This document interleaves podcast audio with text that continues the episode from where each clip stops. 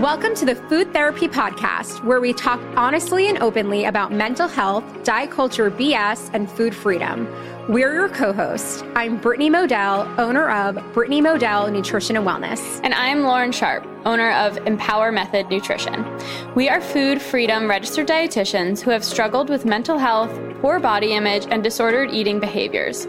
We are on a mission to dismantle diet culture, normalize conversations around mental health, and empower you as you heal your relationship with food and your body. Let's get talking.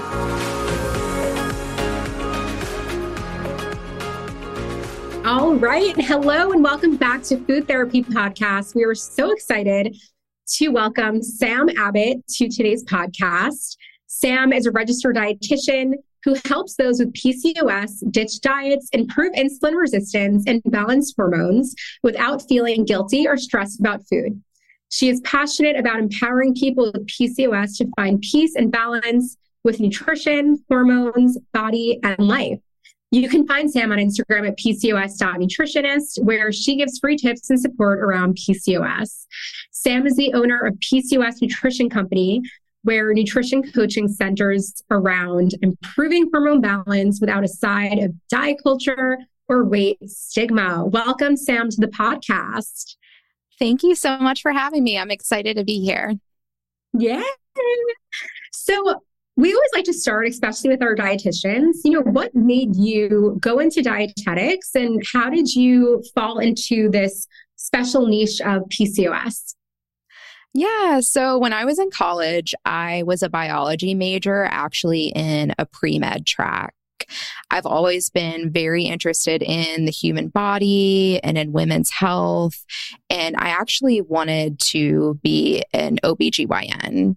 Um, and when I was in school at the time, I did not know that I had ADHD. And for those who are not familiar with ADHD, and Brittany and I talk about this all the time, um, you're able to really hyper focus on things that really interest you, but it's really, really difficult to focus on things that don't interest you as much. And when I was in school, I did really, really well in my nutrition classes. I really thrived when I was learning about anything related to food and the human body. But in the pre med track, we had to take all sorts of classes that, like, I had to take evolutionary biology and like some sort of botany class. And I really struggled in those types of classes. So, about halfway through school, I switched my major to nutrition. And, um, I actually graduated with my degree in nutrition and worked in school nutrition for a little while and then went back and got my RD. For those of you who aren't familiar, you have to do specialized coursework and an internship and sit for an exam to be an RD. Um, so I worked in clinical for a little while. I actually really loved that. Um, I loved working in the hospital. I learned a lot about other medical conditions. I feel like I really, I really felt fulfilled because I always loved the field of medicine. Um, but then I decided to open my private practice. And when I opened my private practice, it was a brick and mortar in Charlotte, North Carolina. And I did not have a niche or specialty. I just kind of saw a little bit of everything. I accepted insurance. And um, I noticed that I just kept seeing client after client that had PCOS. And at the time, I was really not familiar with PCOS or nutrition recommendations for PCOS, which is ironic because PCOS runs in my family and my sister has PCOS. So I feel like that says a lot about where we are with awareness and education around this medical condition. Um, but I just kind of decided because I was seeing so many clients with PCOS that this was going to be my specialty and I was only going to see um, this type of medical condition. And once I kind of rebranded, my company really blew up. Like at one point in Charlotte, I had a 200 person wait list. It was wild. Um, and I also got really invested in learning as much as I could about PCOS. I'm now heavily involved in PCOS advocacy. I've been to Capitol Hill several times asking Congress to support PCOS legislation and research funding. Um, so it's definitely something that I'm really invested in, even though I don't have PCOS myself, just because I feel like it's not okay to have a medical condition that affects so many people where there's such little awareness and education um, about it coming from the medical community. Yeah, I actually I didn't know that you wanted to be an OBGYN. So I feel like that's such a a perfect fit for you because it kind of falls within that realm of specialty. So yeah, I was just gonna say, like, for those listening and they might not know what PCOS is, maybe let's start there. Like, what is PCOS and how is it diagnosed? So, PCOS stands for polycystic ovary syndrome. And I'm really glad that you said that because about half of people that have PCOS don't even know they have it. It's very underdiagnosed. Um, it's a a metabolic, endocrine, and reproductive disorder. It affects up to 20% of women and people born with a uterus. And it's generally characterized as uh, having a lack of period, um, symptoms of elevated androgens like acne hirsutism, which is excessive hair growth, um, maybe even hair loss or hair thinning along the front of the hairline.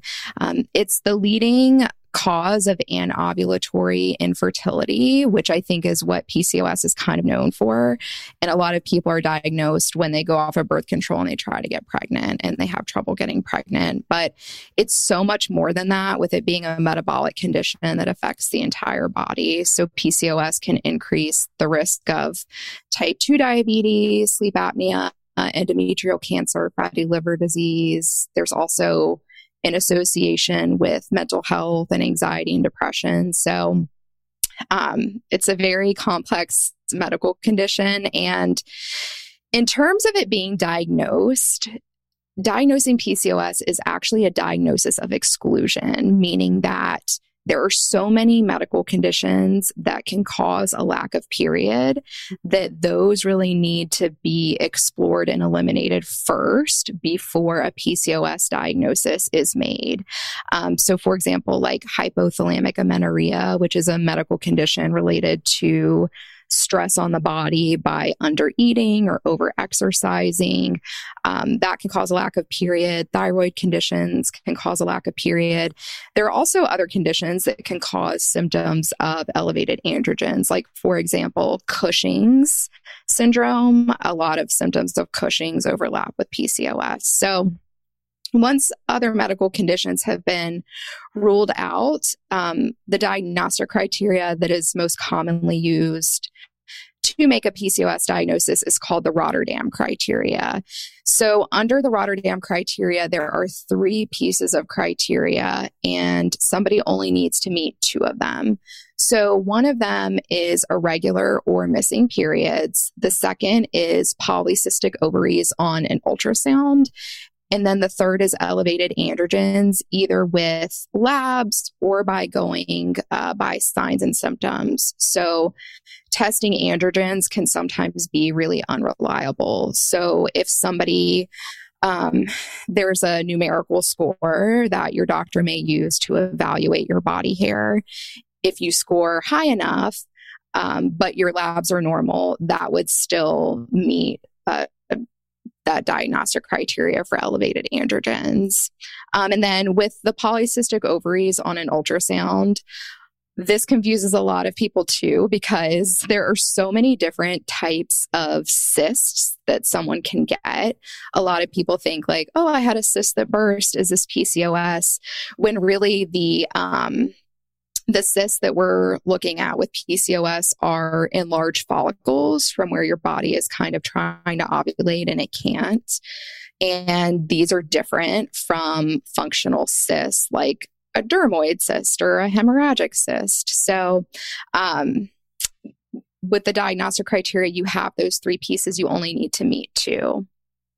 There is also a little bit of discussion or I don't want to use the word controversy in the PCOS space that if somebody doesn't have any signs and symptoms of elevated androgens, do they really have PCOS? Mm-hmm. That's kind of an ongoing conversation, too. So, if you're somebody that you have only had polycystic ovaries on an ultrasound and you have the symptom of irregular missing periods, but you don't have any of those signs of elevated androgens, that's where you definitely want to make sure you've had other medical conditions ruled out. So, what would you say most people like? What gets them to go seek help? Is it mostly when they have those irregular periods, or is there other symptoms that are typically prevalent too? Mm-hmm. I would say irregular periods is always a big red flag. I think it really varies. I think a lot of people are diagnosed um, when they're trying to get pregnant. And so, a lot of times, what I see with my clients in that situation is when they were younger, they were having irregular periods. Um, but in adolescence, it's really hard to evaluate irregular periods when you're first starting your period. Um, there has, from my understanding, I'm not an OBGYN, but um, there has to be a period of like two years after you start your period to really evaluate that. Mm-hmm. So, if there are a lot of issues, a lot of times somebody is just put on birth control to manage that. Yeah. And so, they really, and birth control does manage a lot of the symptoms of PCOS related to elevated androgens. So, people don't really realize that they've had this going on until they go off of the pill. Um, but now I think that with social media and a lot of education, if somebody is having a lot of cystic acne or a lot of hirsutism, like facial hair, hair on the chest or the back, more people now are taking the initiative to ask their doctor to be evaluated for PCOS. Really interesting. Yeah. Um, you know, when we think about what people are often taught when it comes to managing their PCOS, it seems to differ from, you know, especially the work that you do and a lot of other like weight inclusive providers. So, my first question is like, let's say someone goes into a doctor's office, they're, you know, diagnosed with PCOS. What is the conventional guidance around managing PCOS and how does it differ from the way that you help guide management? Yeah. So I think in the past, which again, this goes back to the lack of awareness and education around PCOS, PCOS has kind of been viewed as like a weight condition or a condition of weight gain. And there is this thought in the medical community that, okay, the more adiposity that you have on your body, the worse this is going to make insulin resistance. And this is going to be even more inflammatory. So, that adiposity on the body is going to really be driving PCOS symptoms. And so, the more weight you can lose, the better your symptoms are going to be. Um, and PCOS, at the core of PCOS, is insulin resistance and inflammation. So, what we're seeing now, and I'm really I, I may not see this in practice with my clients and their providers, but in the PCOS advocacy space, in the PCOS research space, I am very happy that there are now more conversations of like, this probably isn't the best way to be thinking about PCOS and treating PCOS for a couple of different reasons.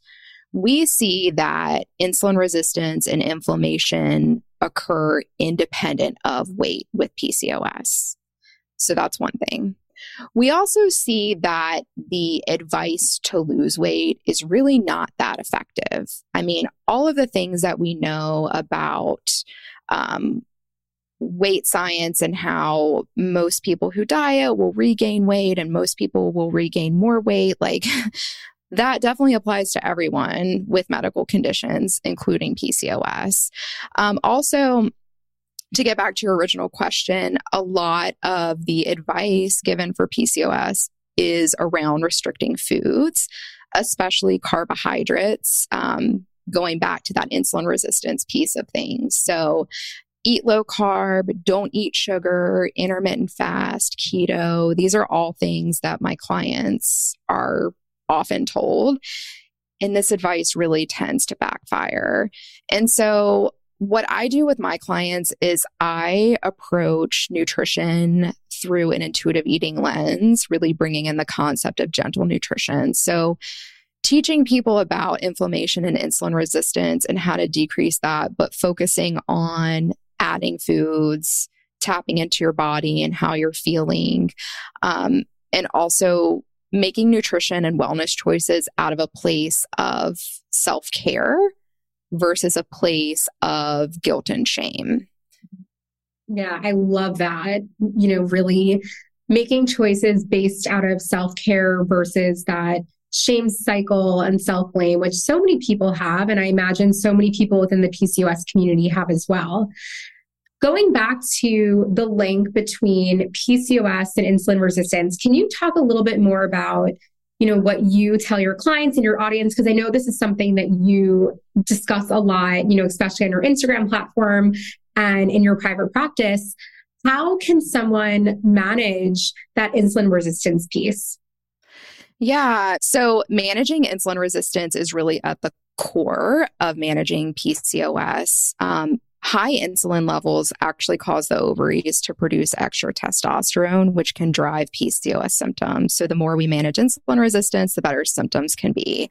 Um, and I do talk about it a lot on my page uh, just because a lot of people don't realize they have insulin resistance. Um, what happens with insulin resistance is it exists on a spectrum.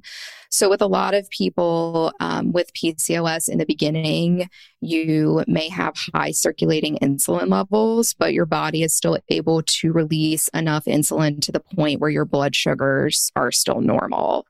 Um, and insulin is a hormone that helps our body use sugar. But over time, your body becomes more and more resistant to insulin. And then that's where we see high blood sugar. And what I see a lot with my Instagram community is people are like, I'm so confused. My doctor told me I don't have insulin resistance because my blood sugar is normal or my A1C is normal. So that's why I do talk about it so much. Although I will say in my program now, I more focus on people who have higher blood sugar. So that's progressed to prediabetes or type 2 diabetes. Um, but in terms of how to manage that without falling back into chronic dieting, your body needs carbohydrates throughout the day. So, if you're somebody who is skipping meals or fasting and you're noticing yourself getting really hungry you going so long in between meals is causing you to overeat, or maybe it's a contributor to binge eating. The foundational piece of advice I have is to try to evenly distribute your carbohydrates throughout the day and eat regular meals and snacks. Um, also, adding in fiber and fat and protein to meals and snacks can be really helpful as well.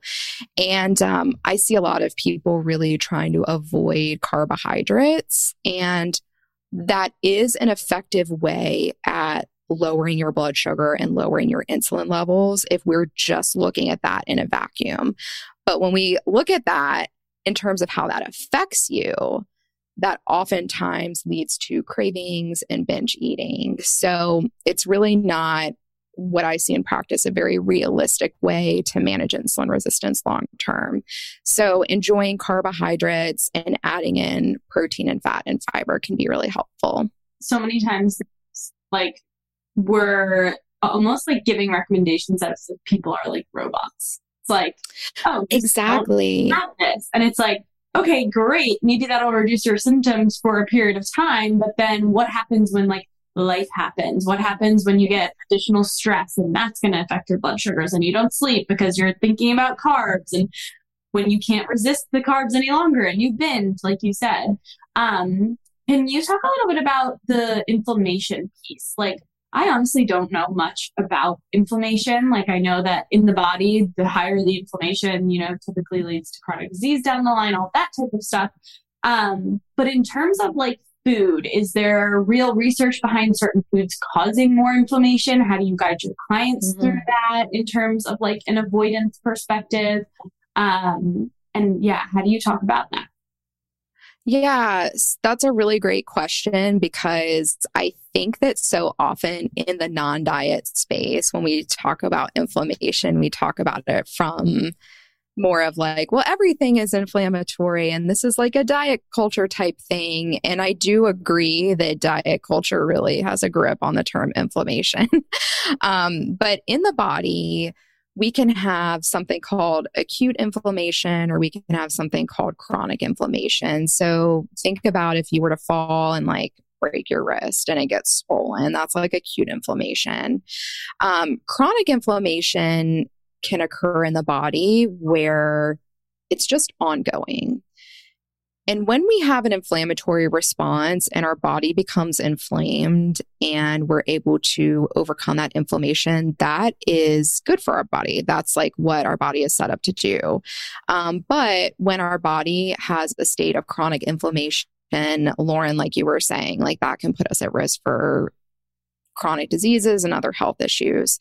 What we see with PCOS is in general, folks with PCOS have higher levels of inflammation or inflammatory markers in the body compared to people who don't. And the biggest thing that the biggest takeaway here would be that insulin resistance is inflammatory. So if you are managing um, insulin resistance, then that in theory should be a huge part of helping inflammation. There has also been research about omega 3 fatty acids and inflammation and PCOS, and increasing those can be really helpful too. So, um, fish and nuts and seeds are like a great source of omega 3s too. Your question about is there anything that can increase it? I mean, we could go we could go down a rabbit hole of talking about specific foods that could potentially increase inflammation, but I think that's where we need to get into a bigger conversation of like, poor sleep is inflammatory, stress is inflammatory, like uh, other things are inflammatory too. So, you know, coming from that non diet lens of really focusing on like, okay, how can I care for myself or what can I add here? I think is so much more beneficial than being like, never eat sugar. And that's what's so frustrating. And I'm sure you you feel this way specifically, you know, being in the PCOS space, when doctors give these really vague blanket recommendations like cut carbs, eat less carbs, cut out sugar. And even if those things were helpful, right? It is so unrealistic and unsustainable for like 99.9% of the people. And so it's, you know, I imagine how frustrating it is for patients to be like, that's not something that I can actually stick to. And then that's where the self blame comes in and the shame. It's like, well, my doctor is telling me to do these things, but it's really hard to actually do them. Mm-hmm. So I love mm-hmm. the fact that this is like a realistic way of being like, what can we add versus what are we removing and taking out to help manage symptoms? Yeah, definitely. And I was really, really happy to hear this type of conversation um, at an NIH meeting last year about cardiovascular disease and PCOS mm-hmm. because people with PCOS are at an increased risk of cardiovascular disease. And one of the doctors speaking was bring up a really important point of like it's not just all about food it's not just all about exercising and she gave the example of how mental health and depression increases the risk of cardiovascular disease. And we need to stop looking at nutrition and even exercise in a way of like, this is the end all be all, even to physical health. Yes. And it's so, you know, obviously there's genetics, there's where you live, your access to healthcare. And something that people don't think about is like your relationships, like how much mm-hmm what's your socialization like? Like, do you have really strong friendships and people that support you? Like, there's just so many other factors. Yeah. You know? Yeah. And like what I see a lot with my clients is that trying to manage PCOS and manage their symptoms, if you have personal relationships with other people who don't understand the approach you're taking, that creates a lot of turmoil in personal relationships. So, how is that impacting health if you feel uncomfortable being in social situations or you're avoiding friends and family? Like, we we need to think about PCOS management, you know, mm-hmm. using a a bigger lens. Yes. Yeah. So, shifting gears a little bit, we often hear of this, you know, strong connection between eating disorders and PCOS. Can you kind of speak a little bit to that as to, you know, why a certain population or percentage of people with PCOS are often diagnosed with eating disorders? Yes. So we do see an increased risk of eating disorders with PCOS, especially binge eating. And there may be we don't know a lot about the connection. So I can only talk about what I see in practice. But I mean, if you have a medical condition where you're always being told to lose weight, you're always being told to cut out food groups, you're scared to eat, I think it makes sense. And with insulin resistance, an effect of that is always feeling hungry, always craving sweets because your body is not efficiently using glucose or sugar for energy. And so, if you're hungry all the time and you're always restricting foods, that really is the perfect storm for an eating disorder. So true. So, Sam, for anyone listening to this episode with PCOS, what are three takeaways that you, what are your three go to takeaways you want to provide them with? Well, the first would be that PCOS is not your fault. We have no research that indicates that someone causes PCOS with nutrition or lifestyle habits. We actually see more of a genetic link and maybe an environmental link. Like, what are you exposed to in utero?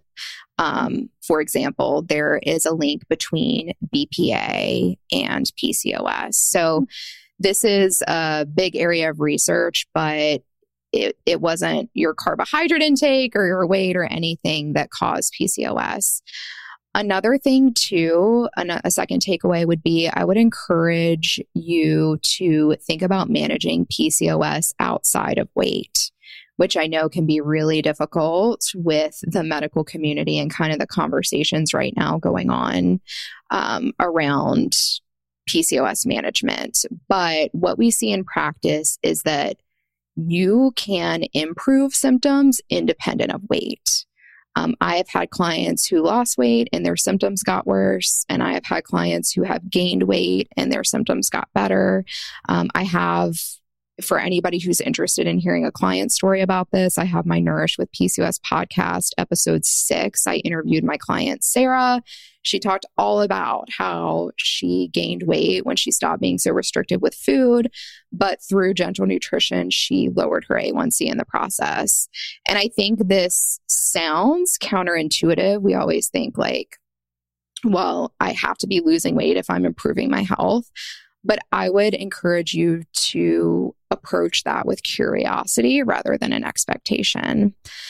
Um, a third takeaway would be that you can manage PCOS without dieting. You can focus on adding foods. You can still incorporate your favorite foods. You don't have to focus on the scale and you can still manage your symptoms. So, if you're somebody who wishes that you could practice intuitive eating or you wish that you could move away from dieting, you definitely can, even though you have PCOS. Yeah, what you do is so necessary. So if any of you need any PCOS support, seeing Sam would be amazing. So where can people find actually I have a question about the environmental aspect. That's really interesting. Is there any yeah. other with is BPA like the most researched thing? Is there anything else that's been researched? If you're so we do see a link if you are exposed to elevated androgens in utero. Um, there's also been newer research that in utero, if you're exposed to high AMH levels, mm-hmm. like that could play a role too. And what is and that? so um, AMH is a hormone that's like kind of your anti Mullerian hormone. It's like a hormone released from your egg reserves.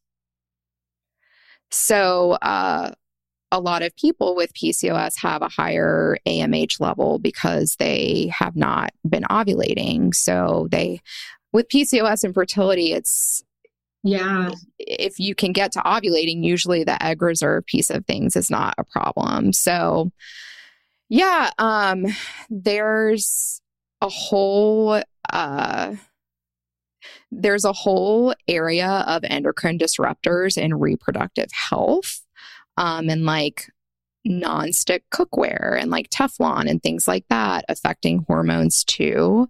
Um, maybe not research as directly related to PCOS, but I think when you look at the way research funding is allocated and you look at the the it's been disturbing of how little research women's health related topics get and i'm optimistic that that's changing but i do think that there is a um, there's a lot of opportunity there.